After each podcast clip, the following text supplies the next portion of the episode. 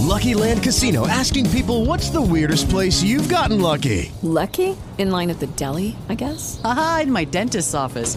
More than once, actually. Do I have to say? Yes, you do. In the car before my kids' PTA meeting. Really? Yes. Excuse me, what's the weirdest place you've gotten lucky? I never win and tell. Well, there you have it. You can get lucky anywhere playing at LuckyLandSlots.com. Play for free right now. Are you feeling lucky? No purchase necessary. Void where prohibited by law. 18 plus. Terms and conditions apply. See website for details. With Lucky Land slots, you can get lucky just about anywhere. Dearly beloved, we are gathered here today to. Has anyone seen the bride and groom? Sorry, sorry, we're here. We were getting lucky in the limo and we lost track of time. No, Lucky Land Casino, with cash prizes that add up quicker than a guest registry. In that case, I pronounce you lucky. Play for free at LuckyLandSlots.com. Daily bonuses are waiting. No purchase necessary. Void where prohibited by law. 18 plus. Terms and conditions apply. See website for details.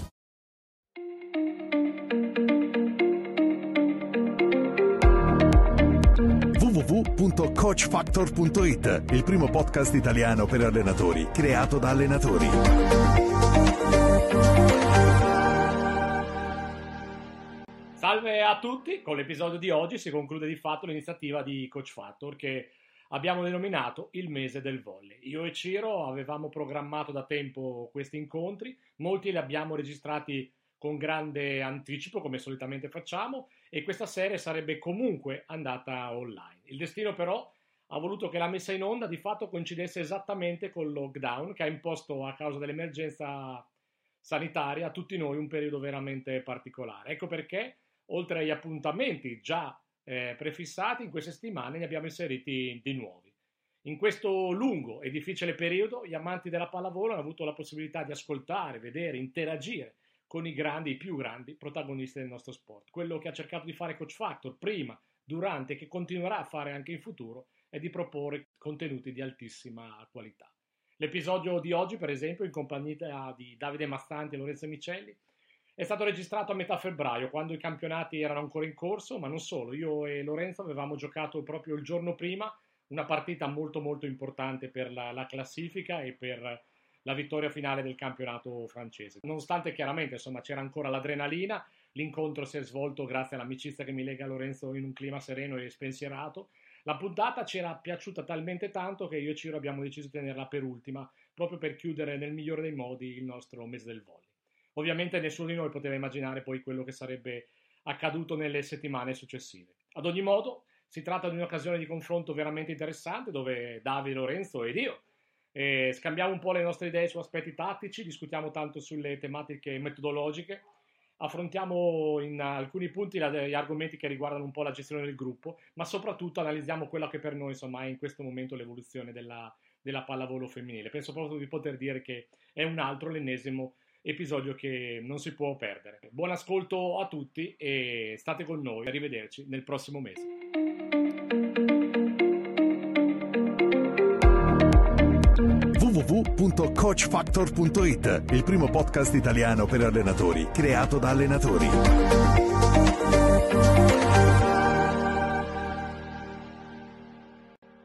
Allora ragazzi, c'è chi deve lavorare, Ciro, non come te. Quindi se, se, se, se vuoi iniziare, io oggi sono nervoso perché sono arrabbiato con Micio, quindi non partecipo. Quindi fate voi. Io faccio una domanda a voi che siete quelli più anziani ed esperti. Dobbiamo chiudere il set. Abbiamo la giocatrice di riferimento in posto 4. La palla non va giù. Cioè abbiamo due o tre palloni per chiudere il set o prendercela o perderlo. Diamo sempre la palla alla giocatrice che ha più probabilità di far punto oppure rischiamo con quella che statisticamente è meno efficace? Perché dopo sono tutti bravi, no? D- dopo che hai perso il set, tutti ti dicono: Ma potevi aprire in due, ma potevi giocare una pipe. Sì, ma la palla è andata a quella che aveva più probabilità di far punto. Quindi partiamo con una domanda filosofica. Vai, Davide. Beh, da noi la palla va, va lì, nel senso che in nazionale la palla va lì. E, uh, la cosa che, che, mi viene da dire è che molto spesso quando tu hai un giocatore di riferimento, lo sai bene tu, ma lo sanno bene anche gli altri, che è quella di riferimento, e quindi si preparano per. E uno deve capire se è il momento giusto di, eh, di rischiare o di andare sul, sul, sicuro. Poi quel margine lì è sottilissimo, cioè capire se devi fare la cosa più, più semplice ed efficace e, oppure quella più, uh, più, rischiosa. mi ricordo un time out uh, a Casal Maggiore con la scorupa e chiedo Cascia diamo la palla lì e lei mi risponde tutti sanno che la palla va lì, non la do lì e, e ha fatto un'altra cosa e la palla non andò giù comunque però però ci sono state tante altre situazioni in cui le sue giocate invece magari hanno uh, inaspettate hanno prodotto effetto. Secondo me, quando uno, fa una gio- cioè, quando uno pensa essere troppo imprevedibile, deve pensare sempre se poi fa il giro completo, nel senso che uh, sono così imprevedibile da finire poi per fare la cosa più assurda. Ecco. Come dicevo, se il set lo perdi, poi sono tutti pronti a dirti, eh, ma perché hai giocato la palla scontata? Lollo, No, vabbè, questo, io sono, sono, d'accordissimo, quindi ripetiamo anche le, le 3-4 palle di seguito al giocatore che, che, deve attaccare in quel momento. Ci si cerca sempre di fare la combinazione di tutti gli eventi che potrebbero essere dall'altra parte, quindi cambi la, la, chiamata del centrale, puoi cambiare, eh, però alla fine eh, quel giocatore lì, come, come Davide in nazionale, ce l'abbiamo un po' tutti, ce l'ho io nella mia squadra, sono sono determinanti per quello che dobbiamo fare la differenza nell'ultimo punto contro il muro a tre e, e sei in difesa. Sono, sono, sono, quei giocatori che tu devi sfruttare in quel momento lì. Poi, nell'imprevedibilità, la pallavolo certe volte è anche la non pallavolo, no?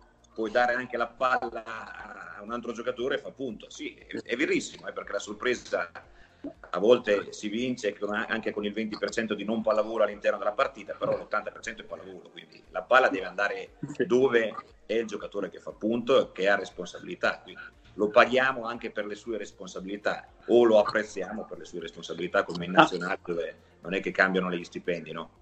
Mi viene in mente, Micio, la, uh, la Coppa Italia a Bologna, quando abbiamo vinto la Coppa Italia con Pesaro, cioè 14-11 per Pesaro, tre palle consecutive alla Costa Grande, che in quell'anno poi faceva punto sempre, e è stata forse l'unica situazione in quell'anno in cui non ha fatto punto.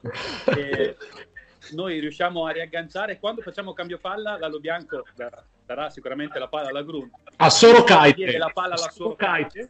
Io c'ero, io c'ero. Eh, e poi chiudiamo noi eh, la, la partita. Cioè, sono quelle partite in cui le altre fanno la cosa più ovvia per vincere noi certo. abbiamo fatto la cosa, eh, però cioè, eh, non c'è una regola, ecco. No, no in mente quella, quella, cosa lì che era... Sì, era sì, sì, del, sì, sì, è vero, perché alla fine è stata così. Abbiamo preso una cosa, poi dall'altra parte l'estro, comunque sia una giocatrice che ti riusciva a mettere il muro e anche la, la, la qualità anche del giocatore, perché adesso noi stiamo parlando dell'attaccante che chiude. Quell'anno lì, Davide, c'eravamo la Leo, ti ricordi che sì, quando, sì. quando lei voleva giocare a pallavolo al mondo non ce n'era. Quando lei voleva fare la giocatrice normale, perché comunque sì, non c'era bisogno di spingere all'acceleratore, però la Leo è la giocatrice più forte al mondo in alzata, quando voleva accendere lo special non ce n'era per nessuno, gli altri dall'altra parte non capivano niente. Eh, a, a, ampliando la domanda, se invece di essere l'ultima palla del set, per esempio, siamo 24 a 22, quindi abbiamo due opzioni ha senso dire faccio la prima imprevedibile, tanto sempre opzione 2 sul giocatore più importante, o ha senso dire aspetta, diamo la palla al giocatore più importante e la chiudiamo qui? Ma secondo me non c'è una regola, anche perché poi dipende anche, sempre anche dalla qualità del palleggiatore, nel senso che quanto il palleggiatore legge le situazioni oppure fa, fa le cose. Io dire tante cose al paggiatore in un momento così delicato non me la sentirei, ma non perché non voglio prendermi la responsabilità, ma perché molto spesso sono così tante le variabili per un paggiatore che eh, andare a fare quella cosa perché è più giusta è, ma magari il campo dice no, che non è la più giusta in quel momento, eh, secondo me non, non, è la cosa migliore. Sicuramente lasciarsi le, uh, lasciarsi le opzioni aperte è, è, una cosa importante. Poi c'è la capacità di leggere il peggiatore che secondo me è veramente importante. Sì, io chiaramente credo che non sia quello il momento per sovraccaricare il palleggiatore, però magari, magari una situazione di cui no, si è parlato eh, prima, si è parlato all'inizio del, del campionato, quant'altro. Sì, sì, mi viene in mente che forse Ciro in quel momento si dovrebbe girare, verso quelli che la sanno lunga e dire adesso a chi la diamo voi che la sapete lunga? Bravo. Mettiamo dei soldi. Mettiamo No. dei soldi e poi vediamo se... Alza- alzate, il numero, alzate il numero che devi attaccare della Vabbè, a me è capitato di dire, è inutile che me lo dite dopo il punto a chi devo dare, ditemelo prima. Beh, infatti, ma la regola, la regola nella squadra e anche nel club, devi- io quando, quando arrivo nel club lo dico sempre, non mi venite a dire le cose dopo, eh. Tenetevele per voi, perché se le cose dopo le, le guardo le vedo anche da solo, eh. non c'è bisogno che arriva il mago Zurli e mi dice quello che succede. No, io sono anche come, come dice Davide, la qualità del palesatore, logicamente parlando della Lubiana, è fondamentale. Andare a sovraccaricare mentalmente il palesatore e fai una cosa che in quel momento lei magari non si sente neanche, perché certe volte noi allenatori siamo ade- adesso fai questo, sì, però nelle sue mani ci sarebbe un primo tempo, una super dietro e c'è già un'opzione di, di due attacchi, no? E noi gli andiamo a dire no, vai a giocare una 7 in sovrapposto. È finita lei, eh? Lei è finita perché in quel momento lì, quando tu hai dato già l'impronta alla tua squadra, lei sa già quello che deve fare in quella partita, quindi è già direzionata, ha l'impronta della sua squadra, conosci la sua squadra, in quel momento lì, secondo me, deve essere libera. Poi magari sbagliamo, eh, l'accettiamo per quello, però lo sappiamo che andiamo a toccare. O al limite, se no gli dici ok, da qui in poi gliela dai sulla quella. Eh, ma mi viene in mente sempre la Leo, finale scudetto a Bergamo, avevamo studiato che eh, Villa Cortese si faceva opzione sulla Nuco in fase 4 e noi, Leo, ci fa un'opzione... Cosa giocava Leo? La 2 con la Nuco, ma faceva punto, quindi cosa... faceva punto. Quindi studi, dici, poi i giocatori vanno per...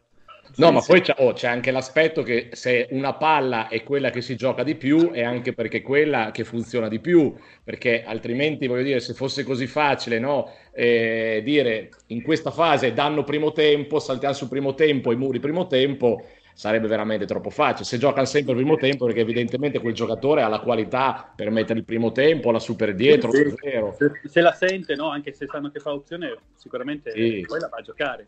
No, no, eh, perché cioè, noi non ci riusciamo in allenamento, no? quando magari giochiamo su me- metà rete, dichiariamo chi attaccherà la palla anche con la metà delle opzioni, non riesce a murare perché comunque cioè, se il giocatore ha qualità, c'ha anche qualità per risolvere quel problema, se no veramente sarebbe eh, più un videogioco che eh, magari sempre, insomma, noi si sa bene dove va la palla e dopo però non è detto che siamo altrettanto bravi a gestirla quella palla, ecco. Io faccio un discorso un po' più statistico, cioè della serie in posto 4 ho quella che attacca col 60%, in posto 2 ho quella che attacca col 30%, la pipe non va mai giù, la do a lei per quello, proprio perché mi dà più garanzie eh, aritmetiche, ecco. È perché, è perché Ciro ha lavorato in banca, quindi per lui i numeri sono tutto, eh, quindi è molto fissato. Però, però ti, dico, ti dico, queste cose si vedono anche in questo discorso qua, secondo me. eh. Quella che fa 60%, non so se sei sul 23-23 fa 60%. La Coppa Italia che parlavamo con Davide prima, c'era una giocatrice che non facciamo i nomi, che le semifinali non le giocava mai, però era MVP in tutte le finali, eh. Quindi, capito, cioè, anche lì dici ok, c'è il 60%, ma dal 24, dal 20 in su fatica. Ci sono queste. Quindi cioè, è, conoscere, è conoscere la squadra. Logicamente, cioè, Davide in questo momento c'ha le Gonu, eh, François ha la sua eh, Letizia Momo passo la- eh, Esatto, io la mia russa, quindi sappiamo che la palla in tutti i momenti, quando, quando scotta, va lì. Che poi Però, per esempio, momenti. Cioè, Ianeva ha attaccato una palla oltretutto da zona 2, quindi che non è la sua zona in un momento importantissimo della partita e ha attaccato con una qualità e un'aggressività che evidentemente è propria di questo giocatore, cosa che non ha fatto per tutta la partita. Quindi evidentemente quel giocatore ha gestito una palla così importante perché magari è un, un giocatore che sa gestire i punti importanti.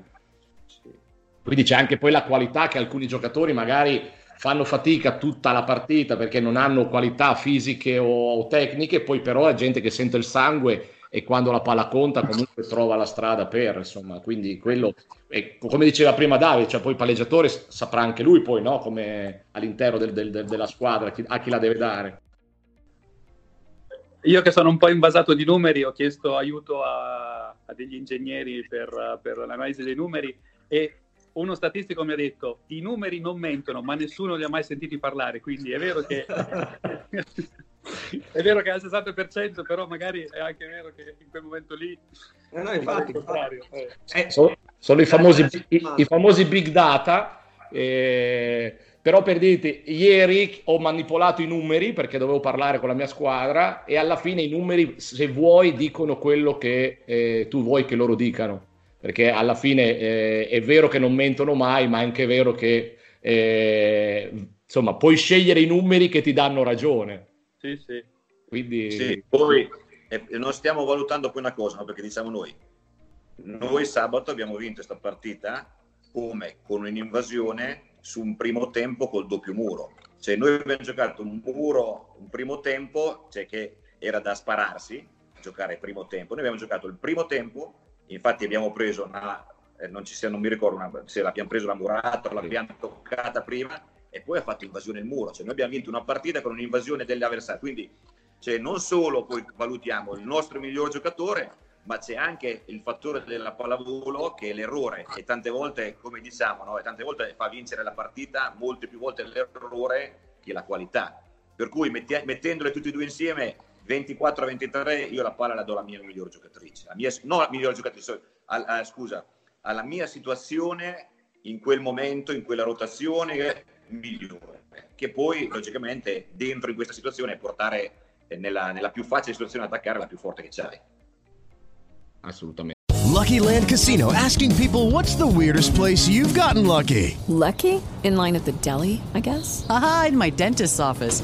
More than once, actually. Do I have to say? Yes, you do. In the car before my kids' PTA meeting. Really? Yes. Excuse me, what's the weirdest place you've gotten lucky? I never win and tell. Well, there you have it. You can get lucky anywhere playing at LuckyLandSlots.com. Play for free right now. Are you feeling lucky? No purchase necessary. Void where prohibited by law. 18 plus. Terms and conditions apply. See website for details. Assolto, Ciro assolto. no, questa la faccio io a Davide con, con il discorso di nazionali che eh, se l'errore incide di più a livello internazionale che nel, nei, nei, campionati, perché secondo questo qui era una cosa che avevamo fatto molti anni fa, non dico 20, perché non voglio far sapere 20 anni fa nella vecchia paura, però la realtà di adesso con, l'er- con l'errore o la qualità o l'errore secondo me è anche una, una, un fattore importante da ragionare. Allora voglio che faccio io a Davide la domanda di questa cosa. Ah.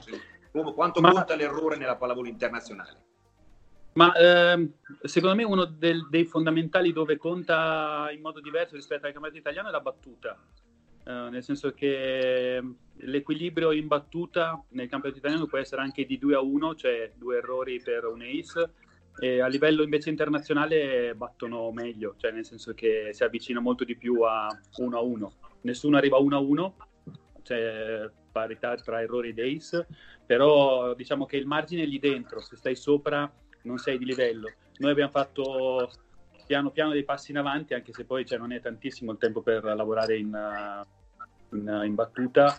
E quindi credo che la differenza più grande a livello internazionale si veda lì, eh, negli errori in battuta, e, cioè, o meglio, nell'equilibrio che hai tra errori ed ace in, uh, in, in battuta.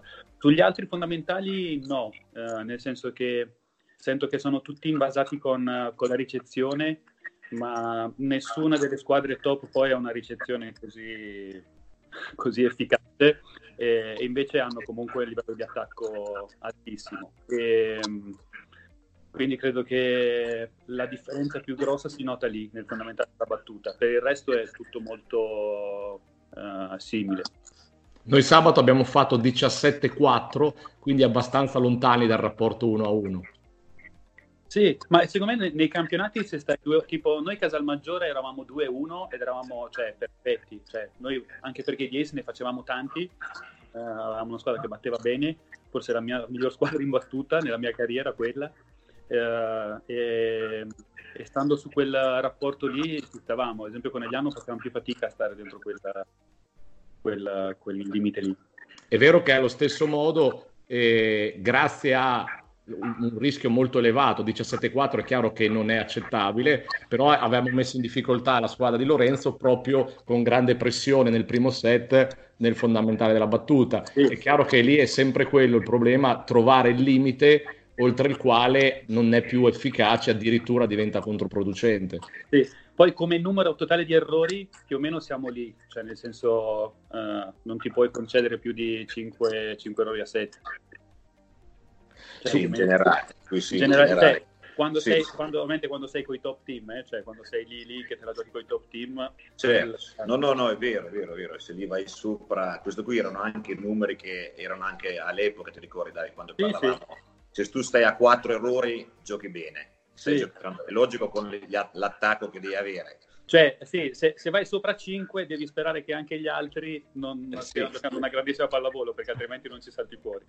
Eh. C'è a- Andrea Gianni su questo aspetto, lui quando fa i lavori di globale a punteggio, lui ha dei parametri che eh, diciamo sono oltre il punteggio dell'esercizio. Quindi, per esempio, se tu decidi che, ecco, tu hai detto adesso 4 errori è il limite, e se è un esercizio che non so, 16 pari andiamo a 25, lui eh, stabilisce che magari sono due errori, la squadra che commette il terzo errore perde l'esercizio anche se è 22 a 21. Uh-huh. E lo stesso sul breakpoint, loro hanno un numero di breakpoint per battuta, se la squadra non riesce a mantenere quel livello di breakpoint perde l'esercizio anche se è avanti nel punteggio. Uh-huh. Quindi la domanda è se anche voi nei, nei, vostri club utilizzate dei sistemi che sono oltre il semplice punteggio. Ma io utilizzo il vecchio metodo che usavo anche quando lavoravo con Lorenzo, nel senso che eh, 5 errori sono un errore ogni 5 punti, no? cioè nel senso che arrivando a 25, quindi strutturando molte volte situazioni in cui partendo dal 20 eh, hai il margine di un errore e quindi la squadra poi magari in cambio palla si fa già due errori regala il, bre- cioè, regala il set a- agli altri. Cioè, quindi strutturarli nel modo che il cambio palla deve fare quel, quel tragitto lì, eh, concedendosi al massimo un errore con due già eh, sei di perdere il set. Quindi strutturando sempre più o meno così. Non facciamo parlare Lorenzo perché se inizia a spiegare gli esercizi a punteggio, no. dobbiamo io... fuori il foglio e la biro perché io sono penso... impossibili da capire. No, ma guarda, io ho un, uh, un, PowerPoint, penso dentro ci saranno anche il Micio Point, che è una, una cosa che è una figa che aveva inventato uh, Lorenzo, eh, ma ne avrò, boh, non so, 70 io... almeno di collettivi che provengono da, da quei Io in un amichevole con Lorenzo, quando lui mi ha spiegato l'esercizio, e chiaramente per fare il figo ho detto sì, nessun problema. Poi ho detto al mio secondo fammi sapere se abbiamo vinto o perso, perché era impossibile da, da decriptare. No, ma Lorenzo, secondo me, mi ha, uh, mi ha reso un grande secondo allenatore, perché io mi strutturavo dove mettevo i palloni per capire qual era la palla che dovevo giocare. Tipo, questa era la free ball, questa era l'alta, poi ne usavo un altro, cioè avevo già tutto codificato, cioè mi mettevo già i palloni in mano in modo che sapevo la sequenza che dovevo, perché poi io dovevo dare il ritmo all'esercizio, quindi io mi ricordo che era, era figo anche poi strutturare. Comunque il limite, il limite negli anni poi è arrivato, perché il limite, il limite del, del non esercizio, nel senso che del punteggio non, non efficace al di là, non efficace nel, nella carta, poi non efficace non nel campo è quando la giocatrice risponde, vabbè, io è importante che metto la palla per terra. Quando dice così, quello non va più fatto. Sì. Quello lì vuol dire che non deve essere fatto. Cioè, quello lì quindi diventa al limite così. No, adesso a parte gli errori, a parte gli scherzi, il, il discorso degli errori sono d'accordissimo, infatti eh, anche secondo me di, di, di, formulare se tu hai 10 punti da giocare al terzo errore sei fuori, praticamente hai perso. E una cosa che invece ho provato e avevo riprovato anche in Polonia, quindi nel, nei, con i club europei, è l'errore ti manda indietro, l'errore ti manda indietro. E non importa, non importa la quantità, nel senso che tu puoi giocare anche un set normale che può durare 60 punti se tu fai 35 errori. Quindi nel senso che tu se fai punto e lo, quindi e lo, lo finalizzi tu è un conto. Se c'è l'errore avversario va via il punto all'avversario. Quindi anche questo qui è un esercizio a punteggio normale con il più o il meno. Logicamente è giusto che nell'ACE c'è la, c'è la doppia complicità, nel senso bravo la battuta, eh, negativa la ricezione, quindi metti più uno, meno uno, quindi la difficoltà va lì. Però giocando in questo modo qua, tante volte dimostri alle giocatrici e gli fai vedere, guardate che non stiamo vincendo perché stiamo facendo bene, stiamo vincendo perché stiamo facendo male gli altri. Mm-hmm. E questo qualche volta in allenamento ti, re, ti ridà l'identità di quello che stai facendo. Io sul meno uno non riesco a essere d'accordo, non, eh, non lo so, non riesco a usarlo perché penso che non, non succede mai no? che una squadra va indietro, eh, però è un limite mio, eh. non riesco proprio a viverlo nell'esercizio che se sei 23 pari non succede mai che ti trovi 23 a 22 o 24 a 22 e questa cosa proprio non riesco a superarla, quindi io il meno uno non riesco a usarlo, magari premio eh, un'azione su richiesta, no? un primo tempo di rigiocata eh? E con un doppio punto per sottolineare il fatto che stiamo andando nella direzione giusta, però non riesco a utilizzare il meno uno, però ripeto, quello è un limite mio. No, anche io forse il meno uno ultimamente avevo utilizzato non tanto per l'errore, ma a volte quando lavoro sul fatto di non subire due cambi palla consecutivi sull'azzeramento, del tipo eh, prima di finire l'allenamento facciamo l'ultimo lavoro che di solito si chiama dal tramonto all'alba, lo facevo spesso con la juniores perché non si sapeva poi quando finiva. e praticamente era a, agli 8 e se subivi due cambi palla di fila eh, azzeravi. azzeravi. E quindi ragazzi stavano lì e molto spesso so, tu arrivi a 7, poi manchi i due cambi palla decisivi, gli altri vanno a 2 e tu poi vai, vai a 0. Quindi quello lì era una cosa che per mettere pressione lo utilizzavo, però non tanto legato all'errore, ma al discorso di quanti cambi palla devi, cioè come tenere il livello alto il livello di cambio palla. L'azzeramento lo uso con eh, il secondo tocco del palleggiatore. Cioè, se il palleggiatore di secondo tocco riesce a far punto, si torna a zero. Quindi attenzione massima su quella palla lì, non cade mai poi entra la guerra psicologica sul sette pari. Ah, mi, mi, sembra una scelta talebana abbastanza inutile perché io sul se- eh, il, secondo, il, secondo, tocco del palleggiatore io lo faccio cadere perché non mi interessa, nel senso che non, non ci trovo nulla di interessante. Perché sei naif. no, no, nel senso che alla fine quanti ne farai in una partita? Due, prenderò due punti. Insomma. Eh, ma non devo prendere quello decisivo. Sì, ma quello vale su tutte le azioni, no? Non devi prendere il, prim- il primo tempo decisivo, niente, insomma, preferisco, eh, ma, non, ma, non, muro la 7, non, non, cioè, ci sono delle cose che non mi interessano perché secondo me tutto non si può fare e quindi preferisco fare bene poche cose, insomma, è un po', un po quello il senso. Eh, una cosa che ci tengo molto a chiedervi su questo discorso dei punteggi speciali, eh, riuscite a valutare quanto il punteggio speciale incide sulle scelte dei giocatori. E perché una volta parlando con Marco Gaspari, lui mi diceva: Io ho avuto una difficoltà sul lavoro di copertura, quindi quest'anno tutti i lavori che faccio, gli attacchi che vengono dopo copertura valgono doppio comunque do dei punteggi speciali. E, chiaramente c'è una coerenza eh, assoluta in questo discorso. Io pro- provando a utilizzare delle situazioni simili, però molto spesso ho la sensazione che dopo i primi palloni sia tutto molto casuale, cioè la copertura ci sarebbe stata comunque e di conseguenza rigiocata comunque. Non riesco a correlare molte volte maggior, la maggior attenzione dei miei atleti al punteggio. Quindi voglio sapere se invece voi ci sono delle situazioni in cui avvertite che viene fatta quella cosa con più attenzione perché c'è un premio super, supplementare.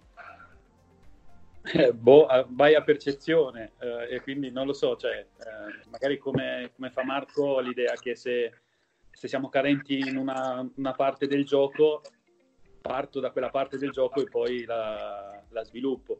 Poi il fatto che questo cambi così tanto l'attenzione, cioè, credo che poi i salti di qualità i giocatori li fanno quando la percepiscono veramente su, eh, su di sé. A volte è un po' come quando fai delle correzioni tecniche. Tu fai una correzione tecnica magari legata uh, allo spazio, passa un altro lì della palestra e gli fa un'altra correzione invece magari legata a un altro aspetto che è la stessa identica cosa, no? E quel giocatore la percepisce e la cambia. A volte io chiedo queste cose qui a Serena uh, su, su come lei ha cambiato a volte delle tecniche e, ed è cioè, quasi frustrante per un attore vedere che eh, è veramente un dettaglio, leg- cioè è la, co- la, stessa cosa detta in modo diverso. Quindi diciamo che eh, non, ho, non, ho, la presunzione di dire se faccio questa cosa poi caspita ottengo questo cambio quando so che è legata a dei fattori così percettivi, così individuali che che non puoi sapere se sono veramente decisivi. Ma l'altro che passa per la palestra non è il custode. Un altro allenatore magari il custode se ne sa, no? di solito i custodi ne sanno sempre un sacco di pallavolo. Sanno tutto. Quelli sempre che parlano dopo i custodi, ma. È verissimo. Lollo? Sì, sì, no, sono, sono, su questa cosa qua sono, sono d'accordissimo. Comunque sia, è vero che le parole chiavi fanno, fanno, la differenza, certe volte io, un esempio, quando parlavo qui con le mie ragazze, a un certo punto loro mi hanno detto che cosa intendi tu per atteggiamento, no attitude, perché so, avendo 10 nazioni, nazionalità, quindi 10 ragazze con nazionalità diverse, ognuna, ognuna ha la sua idea, no? e quindi quando tu vai a parlare di qualcosa, eh, per ognuno è importante il muro, per uno è importante la ricezione, hanno le loro priorità, quindi la parola chiave è importantissima. Logicamente durante l'allenamento, sì, per me quello che mi, Marco che diceva della copertura, è logico che è un segnale che tu lo vivi, nel senso che vedi la ragazza che si impegna a fare questa qua, eh, il più uno meno uno con il blockout, però la, la risposta è sempre poi eh, rivista quella cosa lì nella partita. È logico che per me il, il, primo tentativo, no, la squadra si concentra a fare il cambio palla al primo tentativo, ok, si concentra. Eh, l'attaccante si concentra a fare il money out quando? Soprattutto lo fai sulla, sulla palla alta, si concentra, ok? Sono cose che si possono vedere, poi non so se tutto si può eh, enfatizzare in questo modo qua. È logico che poi lo rivedi in partita, eh? perché anche noi proviamo tanto a fare il pallonetto, la rigiocata, anche come, come piace tanto a Massimo Barbolini quando la palla è vicina, tocco rete, autocopertura, rigiochiamo. Eh, sì, in allenamento lo sappiamo fare, le faccio partire anche così, lo fanno da sole per, per la sensazione, eh, però in partita quante volte te lo rifanno? Quindi è il solito, se sentono che è una cosa loro, che la trasferisci, che non la fanno per te, perché glielo dici te, lo prendono. Se finché è una cosa nostra no, diventa difficile, quindi lavorare insieme è fondamentale, farglielo vedere e provarlo tante volte eh, è la realtà, però le parole chiavi sono fondamentali, è logico. Il, chi passa lì vicino a noi è vero, eh, perché tante volte mi sono ritrovato a dire le cose perfette, poi arriva la, lo scoutman che magari lo dice in modo diverso e mi fa, eh ma questo qui è quello che ti sta dicendo Lorenzo. Ah, ho capito adesso. una cosa sulle correzioni, poi lascio la parola a Ciro. Ho fatto una puntata molto bella con eh, Vittel e Giovanni.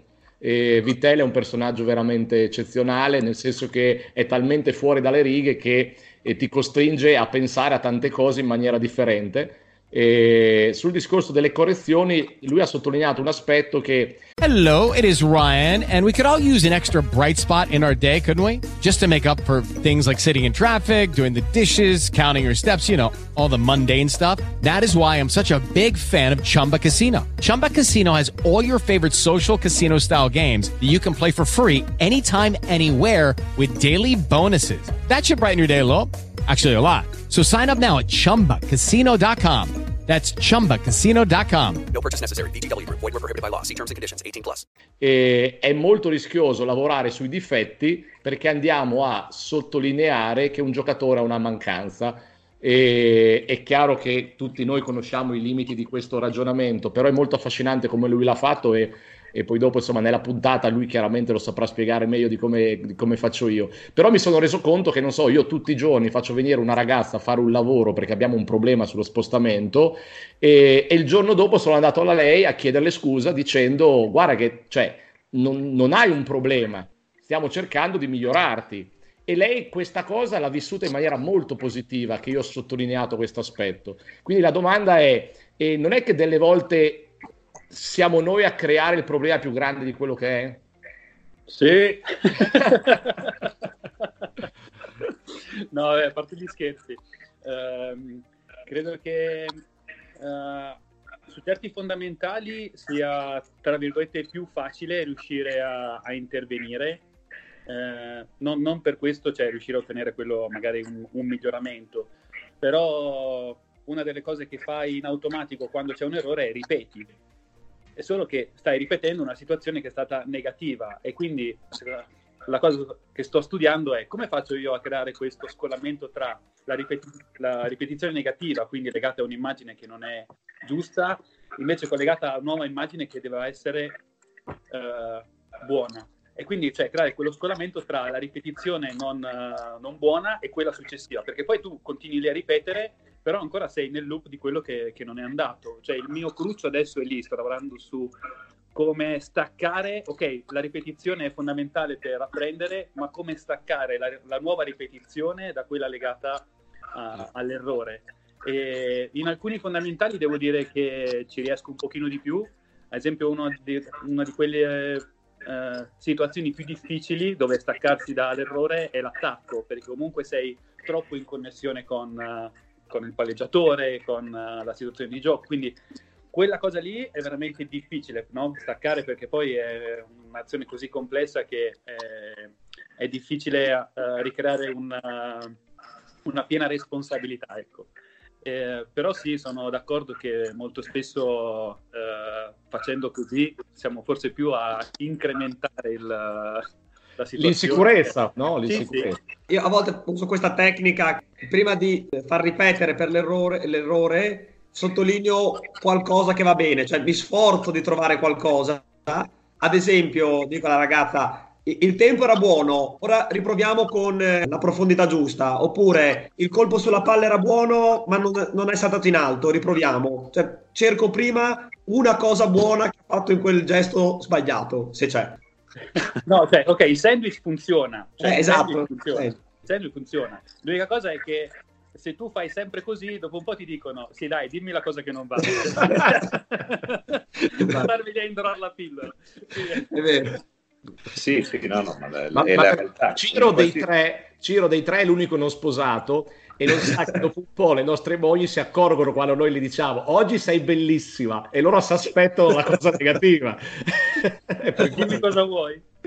quindi, quindi, scusa Lollo, perdonami, tocca a no, te. No, no, no, no, no, ma è, è logico che secondo me è, è, è, tutto giusto quello che stiamo dicendo, quindi ogni, poi comunque sì, in ogni processo di cambiamento è normale una regressione, no? è normale, è dovuta a questa regressione comunque come eh, stavate dicendo che voi, è anche dovuta dal fattore psicologico che tu metti in difficoltà il giocatore, come dici io vengo qua, lo so fare, arrivo con te non lo so più fare. E nel processo di cambiamento c'è anche questa parte qua che secondo me è naturale e da tutte le parti così, in, tutti, in tutte le situazioni, e, e, sia nel maschile, parlavo con il mio secondo allenatore che era andato in grossa difficoltà eh, con Moculescu quando era andato a giocare a Berlino perché provava a cambiargli il, tecnica di ricezione e come fino a prima andavo bene adesso non vado più bene. Lui per tre mesi che era titolare è andato in panchina.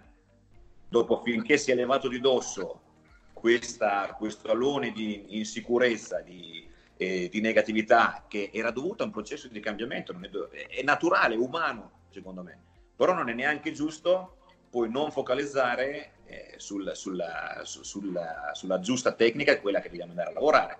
Eliminiamo il più possibile, ma non è che tu le negatività le puoi eliminare tutte, le puoi combattere, ma non le puoi eliminare. Quindi il fattore mentale eh, fa la differenza. Io non ho mai visto un processo di cambiamento dove una persona è solo cresciuta, cioè dire che parti da zero. Sì, sì. Se devi cambiare e torni indietro. Sì, la cosa che secondo me eh, eh, è, è, tosta è il fatto che quando uno si mette lì a, a, processare qualcosa di diverso, deve essere una cosa che sente fortemente come una cosa che, che è un peso, no? E molto spesso quando è una cosa che, che sente come frustrante, la prima cosa che devi cambiare è il sentimento con cui vive quella situazione lì esatto. e poi piano piano no, andare a cambiare.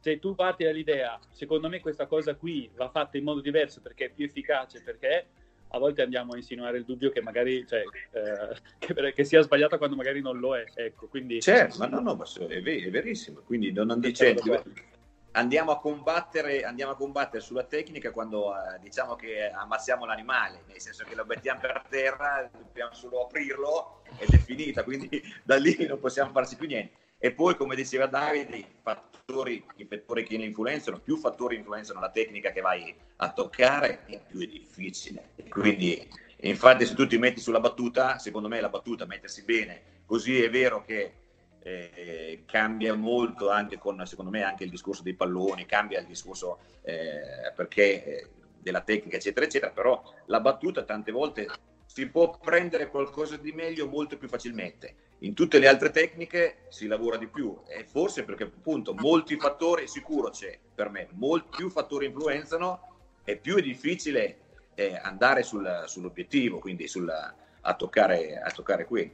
E poi questa invece è una domanda che faccio io a tutti. Pronto. Davide ci entrerà- mi sa che ci dovrà entrare adesso con i nuovi palloni della, della Mikasa, no? Questi palloni che giocano a Champions League. Che gioca... Secondo me, visto io, è il pallone più facile che si è mai visto. Bravo. Tecnica Assolutamente Quindi d'accordo. rispetto, rispetto al Molten tricolore che giochiamo in Italia, rispetto al le Dell'anno scorso. arancio, giallo, blu, verde, sto vedendo nelle giocatrici che quando inizi a conoscere sai quali sono i loro difetti, sai quali sono eh, le loro praticamente eh, i loro limiti, più che difetti vorrei parlare più di limiti, e vedi che sono veramente enfatizzati nel positivo. Quindi voglio capire se questa cosa qui, no- non facendo la differenza, perché poi alla fine in nazionale te Davi lavori solo con quelli e riesci a vedere una differenza dal campionato, perché poi tanto vai anche a lavorare sulle statistiche dei, dei club, no? lavori sulle tue giocatrici, le statistiche dei club che hanno, cosa ne riportano poi in, in nazionale. Quindi la differenza tra i palloni c'è o no? E io sono rimasto molto colpito positivamente perché noi, non, avendo avuto solo un turno di coppa, non abbiamo acquistato i nuovi palloni, quindi ci siamo allenati con quelli vecchi e chiaramente il cambio dal Molte nei primi giorni di allenamento è stato molto molto difficile. Poi arrivati in Polonia, per la prima volta abbiamo preso in mano i nuovi palloni ed era la mattina della gara e abbiamo battuto molto bene, ricevuto molto bene, la sera è stata una delle nostre migliori partite e lo è stato anche quella di ritorno. E le due qualità che ho notato che il livello di battuta è molto superiore al Molte, come era poi col vecchio Mikasa, dove si riusciva a dare molta più forza alla palla, mentre la qualità della, della ricezione era altissima. E quindi sono d'accordissimo, è un pallone per me eccezionale perché risolve tanti problemi. Poi non so alla lunga, sì, poi non so se alla lunga limando le differenze possa diventare un problema, però è un pallone che io mi sono trovato benissimo e veramente molto molto bello. Ma perché flotta meno? Ma Io, io lo, io lo vedo che, non so, come se avesse una resistenza, tu riesci, riesci a, dargli, a imprimergli più forza e, e a te- e a tenerlo meglio, nel senso che è da tutte e due le parti, no? su battute e ricezione per dire c'è questa, eh, c'è questa grossa differenza, io vedo delle qualità eh, superiori in tutti i miei livelli eh, e non sto parlando di eh, percentuali di ricezione che potrebbero essere anche date dalla- dalla- dal- dall'effettivo dello scouting e del report che tu vai a fare. Cioè, io vedo nella qualità in cui diamo, dalla distanza della rete, capito, della forza comunque sia, ok, studiando la velocità della battuta, è vero che la velocità della battuta non è che cambia tanto, però la qualità della, della- in, ogni quali- in ogni fondamentale vedo una qualità maggiore, quindi aiuta a giocare meglio. Assolutamente d'accordo e oltre alla battuta e ricezione, secondo me noi abbiamo avuto tanta qualità anche in palleggio con quel pallone io credo che per quel poco ti- che l'abbiamo utilizzato la mia squadra ha giocato la miglior pallavolo quest'anno, quindi sono d'accordo che per me è un pallone molto molto positivo. Ho detto, l'unico limite può essere che accorcia le distanze tra, tra- tra le squadre, però per- ti permette di giocare, di giocare bene. Davide. E io non ho tanti numeri perché ho chiesto un po' ai maschi per vedere se c'erano dati così eh, differenti e loro non hanno rilevato eh, variazioni così significative nei, nei dati. Però ovviamente ho solo, perché sai, con, eh, giocando solo eh, le coppe europee eh, al femminile ho pochi dati ehm, qua in Italia e quindi mi sono affidato un po' ai maschi, i maschi non, non mi hanno detto tutta questa differenza, invece c'è una- ovviamente una differenza abissale tra diciamo, il vecchio Mikasa e, e il Molten. Quindi eh, per adesso non, non so, questa è una cosa che, che devo finire di valutare e provare. Può essere che incide molto di più la jump float del femminile che la, la spin della maschile, insomma, sulla, sulla battuta. Ecco, io sulla jump float ho trovato, eh, come diceva giustamente Lorenzo, più che la partita, ho trovato molta più qualità nella- nell'allenamento e molta più semplicità dei miei giocatori a gestire i palloni. Sì, da una parte secondo me è negativo, tra virgolette, è negativo perché non, non aiuta lo sviluppo tecnico, nel senso essendo più facile ti facilita no, e quindi non ti, tra virgolette, non ti destabilizza quello che stai facendo no, e quindi ti aiuta. Quindi non so se è una cosa positiva o una cosa negativa dalla- dal punto dello sviluppo tecnico eh, del gioca- della, della giocata, comunque della situazione. Non lo so eh, su questa cosa qui, però eh, logicamente, eh, vis- visto il momento dove siamo, dove mancano gli attaccanti dei settori, iniziano a mancare i palleggiatori e la gente inizia a faticare anche a battere, vuol dire che il lavoro tecnico dietro eh, stiamo sempre perdendo di vista il lavoro tecnico.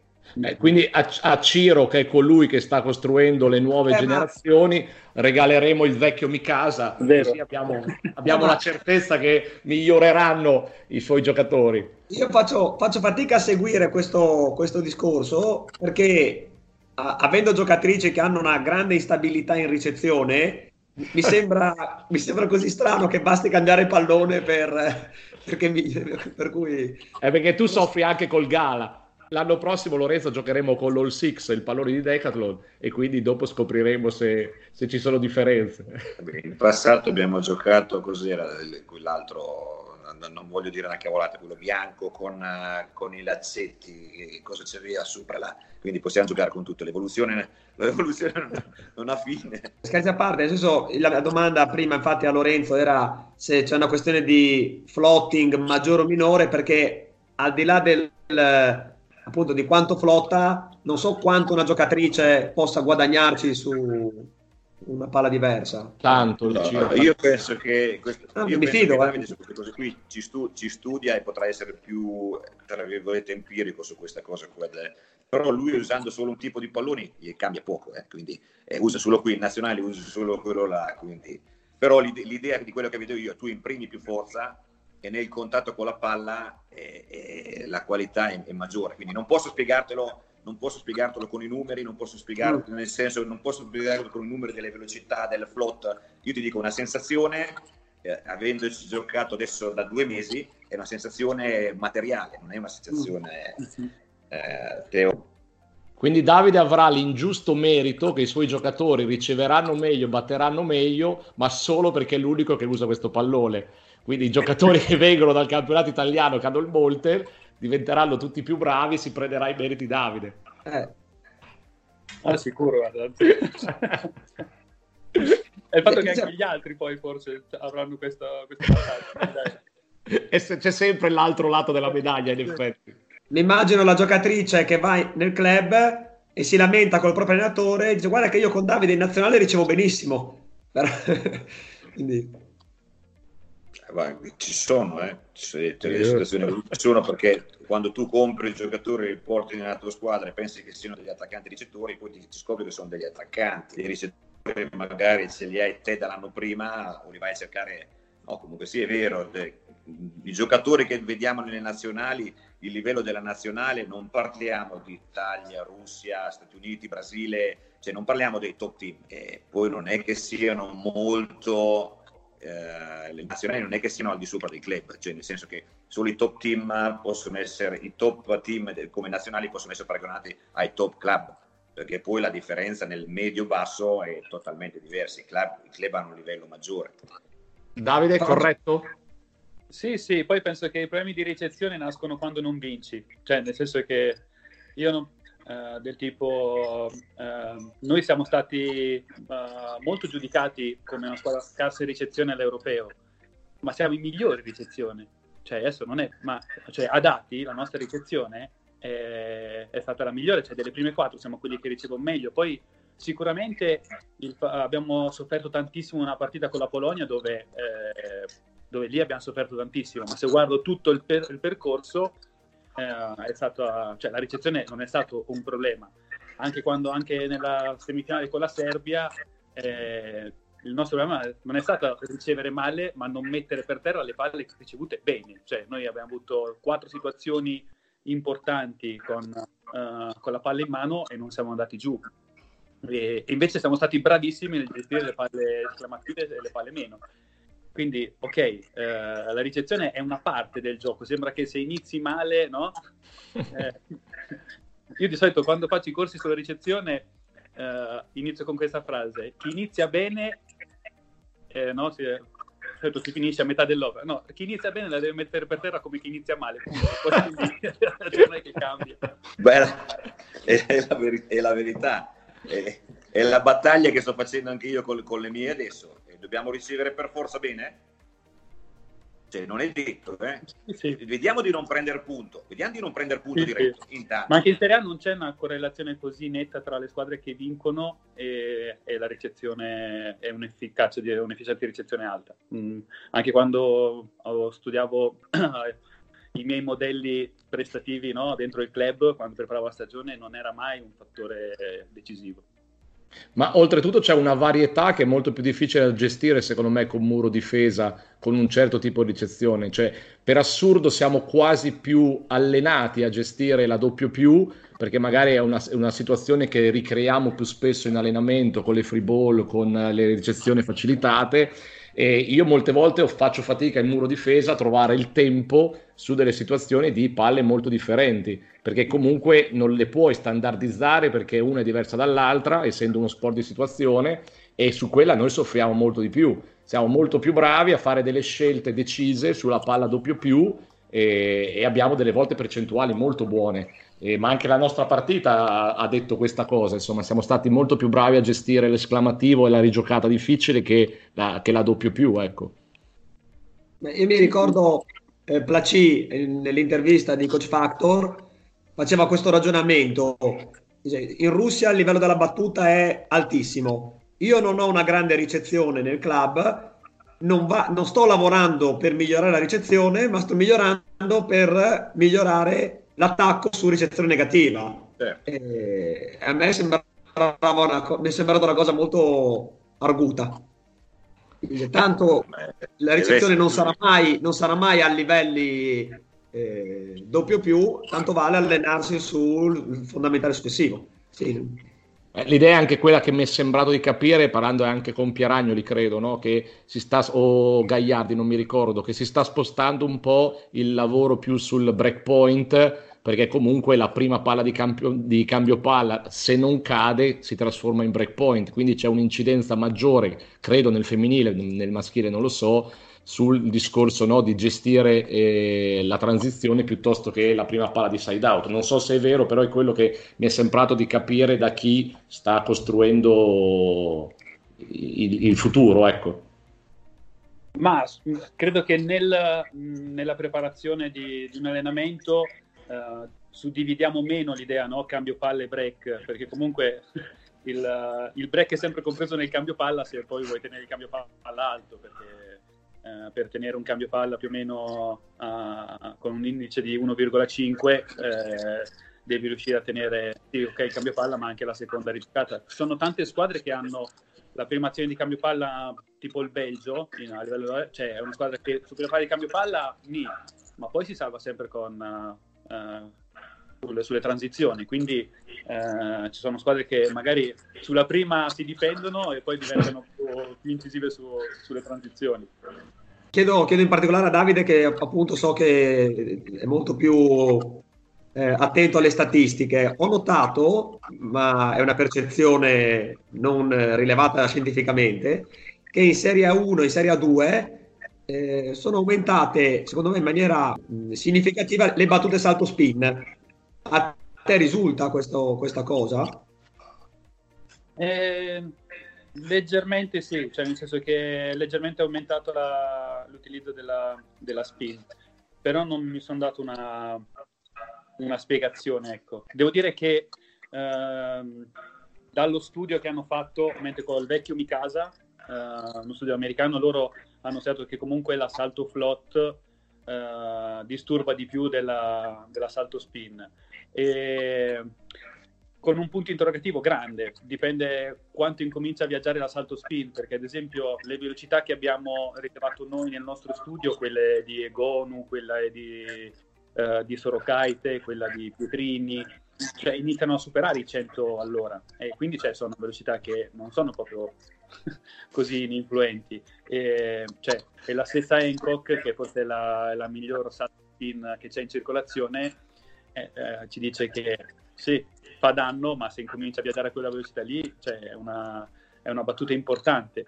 E secondo me fino, fino a, a dieci anni fa, se ripenso no, a quando ero con Micio, non c'erano dei salti spin che poi erano così problematici come sono, come sono questi. Cioè, quindi il livello si sta alzando uh, dal punto di vista fisico e tecnico e quindi sicuramente eh, anche la battuta di Mingard è una battuta che viaggia eh, e quindi cioè, secondo me queste velocità qui possono diventare velocità che se riesci a, a riprodurre eh, sono efficaci come. Io, noi la sensazione, Lollo, credo che sia quella. Io tutti i break che faccio li faccio con l'assalto spin, e... però è, è, è, difficile capire qual è il limite per il quale il numero di, degli errori ti fa perdere eh, efficacia. Però devo ammettere che nel nostro campionato tutti i set che vinco, eh, se c'è correlazione unica con la battuta, li vinco per i break che faccio con la battuta spin mentre la Flot crea grosse difficoltà perché comunque ci sono molte squadre instabili, però poi alla fine, come dicevamo prima, eh, la soluzione di cambio palla la trovano e quindi vanno un po' a nascondere il, le problematiche di ricezione. Io con, con, due miei giocatori, noi facciamo di solito almeno tre punti a set, che è un numero altissimo e ci permette sempre di breccare e poi di portare quello, quel vantaggio fino alla fine.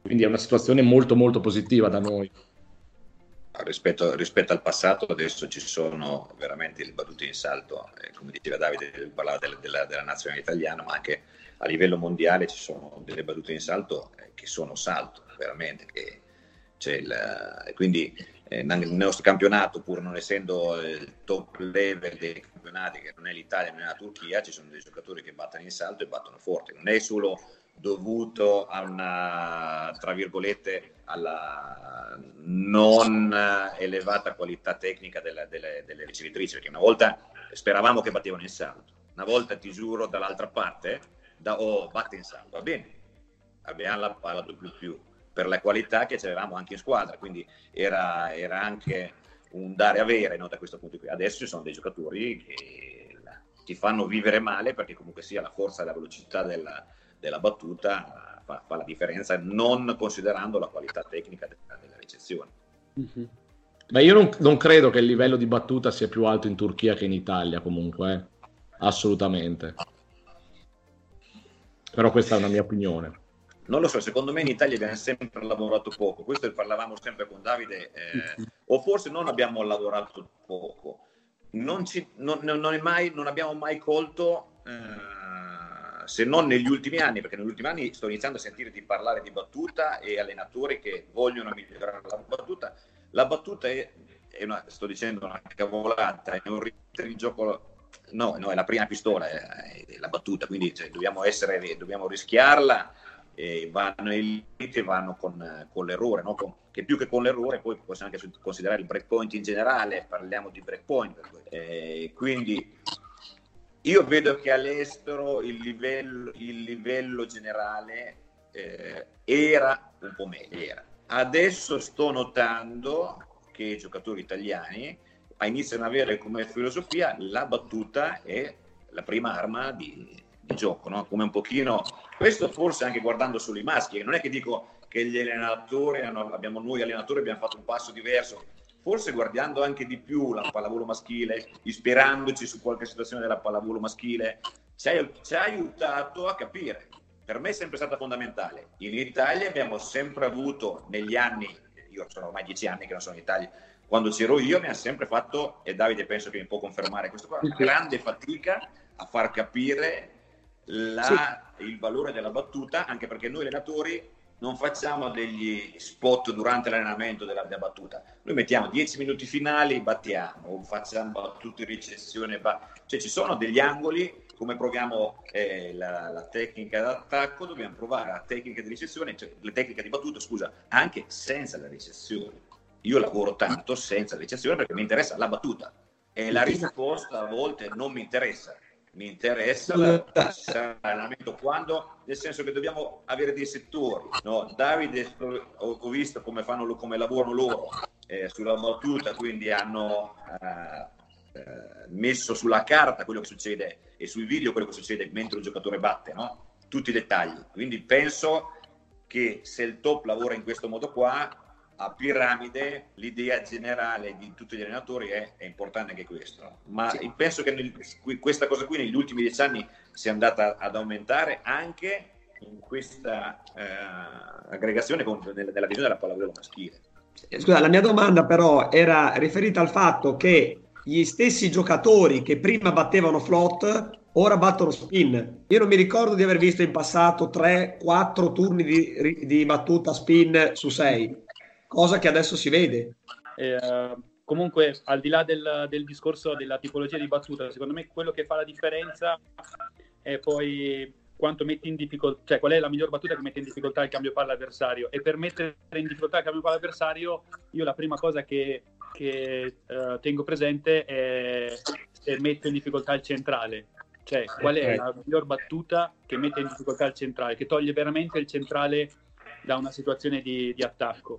Infatti noi chiamiamo battuta e reazione la base, sia per dare, enfatizzare che è la base del gioco, cioè la sfida, ma anche soprattutto perché dobbiamo rompere la base del centrale, come la devo creare nel mio cambio palla, ma la devo rompere in quella dell'avversario. E a volte mi rendo conto che ci sono delle battute eh, al di là poi della tecnica che comunque fa cambiare la qualità della transizione del centrale, ma anche ad esempio le traiettorie da dove far partire la battuta. Secondo me l'evoluzione della battuta va ok verso quale tecnica, ma anche la, la capacità di saper battere da tutta la linea, quindi saper battere da 5 da 1 sia sulla linea che sulla diagonale, perché ci sono certi cambi palla che non vale tanto l'idea di dire batto su quel ricettore o batto è devo dar fastidio al centrale in modo da togliermi una, un'opzione. Un pensiero, cioè eh, per me che me la devo giocare magari contro gli Stati Uniti, contro la Cina, contro la Serbia, contro la Russia che hanno centrali eh, importanti, eh, quello è il mio pensiero e, e, devo dire che questa cosa è, la, è, il primo modo per rompere la base, no? e parliamo, diciamo la base. De... Quella che chiami battuta bingo. La battuta bingo. Sì, cioè la battuta quella che, che, che, dà, ah. che dà noia soprattutto al centrale e al paesatore. Sì, ha un, ha un corso d'aggiornamento, mi ricordo che avevi definita così. Sì, cioè quando, quando, riesci a beccare l'idea del ricettore, quello che va più in crisi e la transizione più...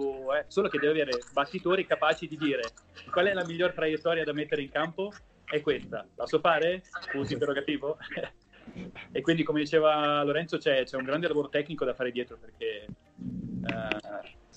eh, però la cosa che vedo è che nella variazione a volte crea, trovano anche più qualità cioè, ed è un po' la cosa che mi affascina di più cioè che quando le destabilizzi eh, a volte hanno dei salti di qualità incredibili piuttosto che stare lì a dire dobbiamo no, migliorare questa cosa finché non migliorano questa non passiamo al passaggio successivo eh, questa cosa qui è una cosa che secondo me è, è didattica. Il fatto che non ci sono tante battute ibride come ci sono nella maschile è solamente perché loro, avendo iniziato molto prima a utilizzare la spin, sono più avanti di noi, quindi è un percorso che noi attueremo più avanti? Ma forse, forse sì, ma c'è anche il fatto che in questo momento a volte loro vanno in difficoltà alla rovescia, cioè nel senso loro vanno più in difficoltà col centrale quando c'è la battuta flot sì. e meno in difficoltà quando c'è la battuta spin per la qualità, cioè per la traiettoria di ricezione che, che genera. E noi in questo momento invece abbiamo forse, visto che ancora non siamo abituati, abbiamo la cosa inversa, che a volte andiamo più in difficoltà eh, quando la traiettoria di ricezione è molto alta e quindi nel gestire quella traiettoria lì col centrale che deve adattarsi a un tempo in più no? e quindi a non entrare troppo presto su quella situazione, eh, sicuramente abbiamo un periodo di adattamento adesso forse al contrario, quindi adattarsi più alle traiettorie no? morbide che a quelle invece tese, più tese della, del salto flot. Ragazzi, io non mi resta che ringraziarvi per, uh, per il vostro tempo e la vostra partecipazione. E... Un piacere.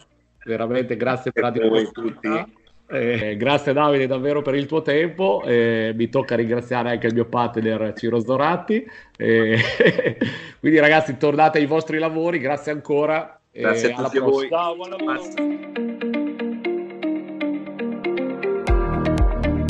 www.coachfactor.it, il primo podcast italiano per allenatori, creato da allenatori.